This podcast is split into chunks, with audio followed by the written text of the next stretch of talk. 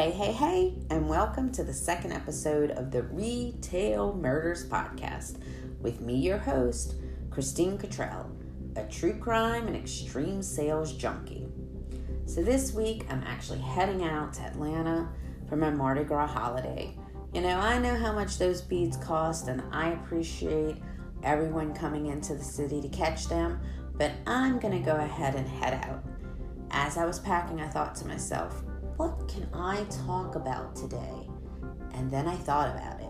I'm going to talk about the Murder Kroger in Atlanta. As I did a little bit more research, I actually learned that most of the Krogers in Atlanta have a nickname. Had no idea. You have the Disco Kroger, Kosher Kroger, Crow Bar, which obviously has a bar in it, it made me think about one of my residents in healthcare one time because he used to tell me the story how he would go to our local grocery store, Schwegmann, get his Dixie beer, and then do his grocery shopping. And that just made grocery shopping so much easier, which I have to agree with him because recently I went to lunch with some friends, had no intentions of having a little cocktail, but then wind up drinking a frozen margarita. I still needed to go to the grocery store, so I went. And let me tell you, that was the best time I've ever had in a grocery store. So I kind of have to agree with my resident. And then you have, last but not least, Murder Kroger. Now, every time I travel to Atlanta, you know, we spend a lot of time on the Beltline. We like to bring our bikes, and so we'll ride down the Beltline and just in different areas. On our way, we'll stop different places.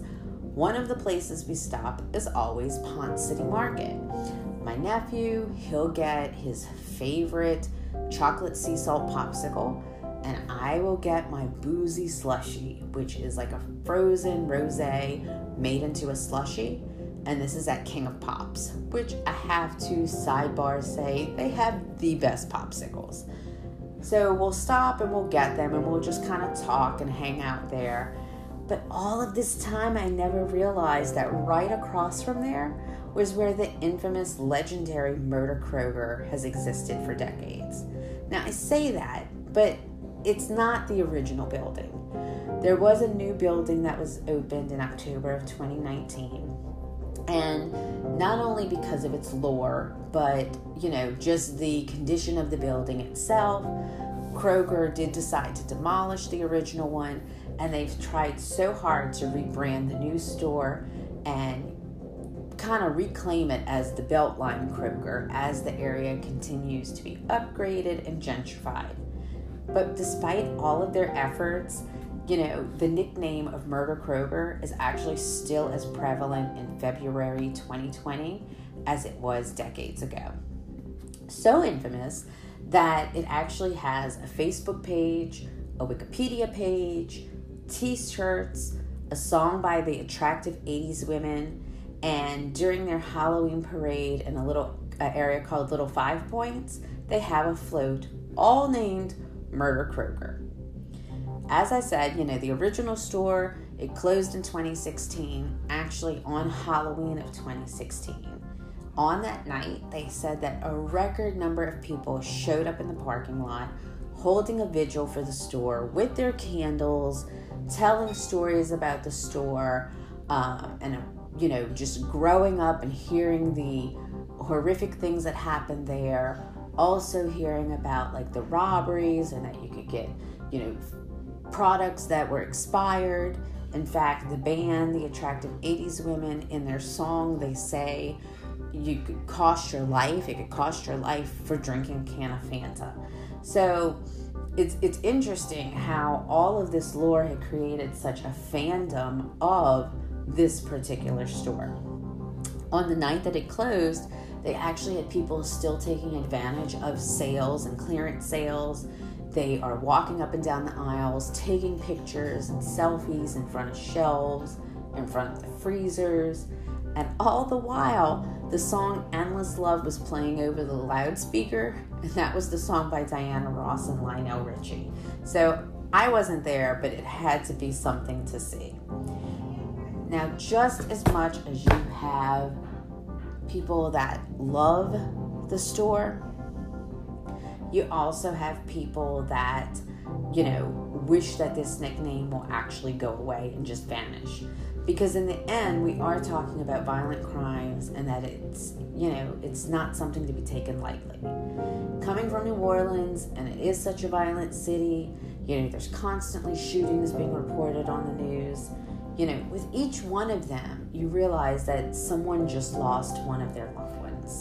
So, today, in talking about the Murder Kroger history, I want to also ask you to remember each of those who lost their lives tragically at or near this store and know that each of them had a life taken away that was way too soon. So, how did the nickname Murder Kroger start? Well, the first murder there was in April, on April 1st, 1991, and she was Cynthia Prelude. She's 25 years old, had just moved to Atlanta from New Jersey. Her sister said she was trying to escape the cold, you know, winters. But she also, Cynthia became the forgotten face of how the store got its nickname. So she was heading into the store with her friends to get something to eat.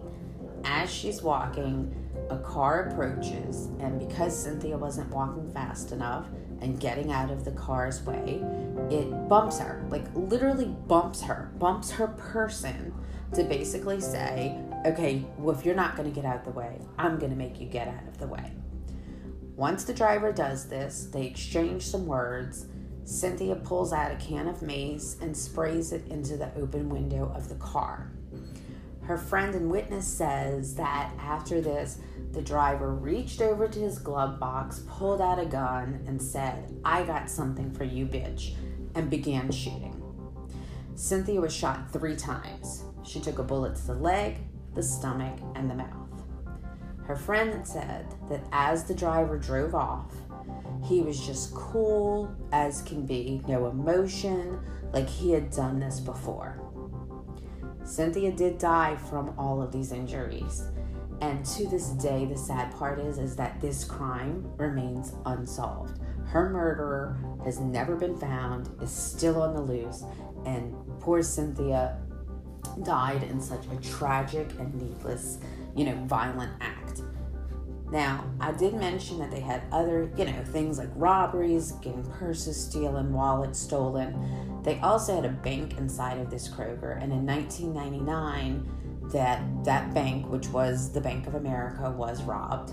Some of their other history was in 2002, a woman reported having a horrible smell in the parking lot when she drove up and got out of her car. In fact, she said that it smelled like dead, rotting meat. When police did come and investigate, what they found was the rotting corpse of a man inside of a car. Then you had Lee Lowry, who was a 20 year old from Georgia State University. He was a student, and in 2012, he was gunned down in the apartments adjacent to Kroger. So right next to there, you have the Ford was the Ford factory that was turned into apartments.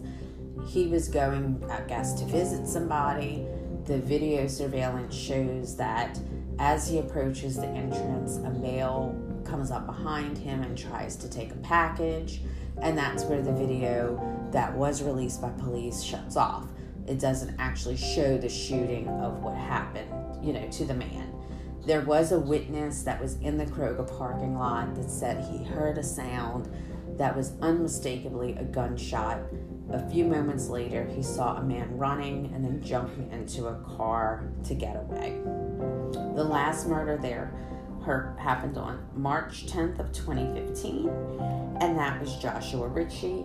He was a father of four in Alabama who was working at like a construction site there, and he saw two men trying to steal his car and break into his car he tries to intervene, and what happens is, is he winds up getting shot to death. Both of those men were found.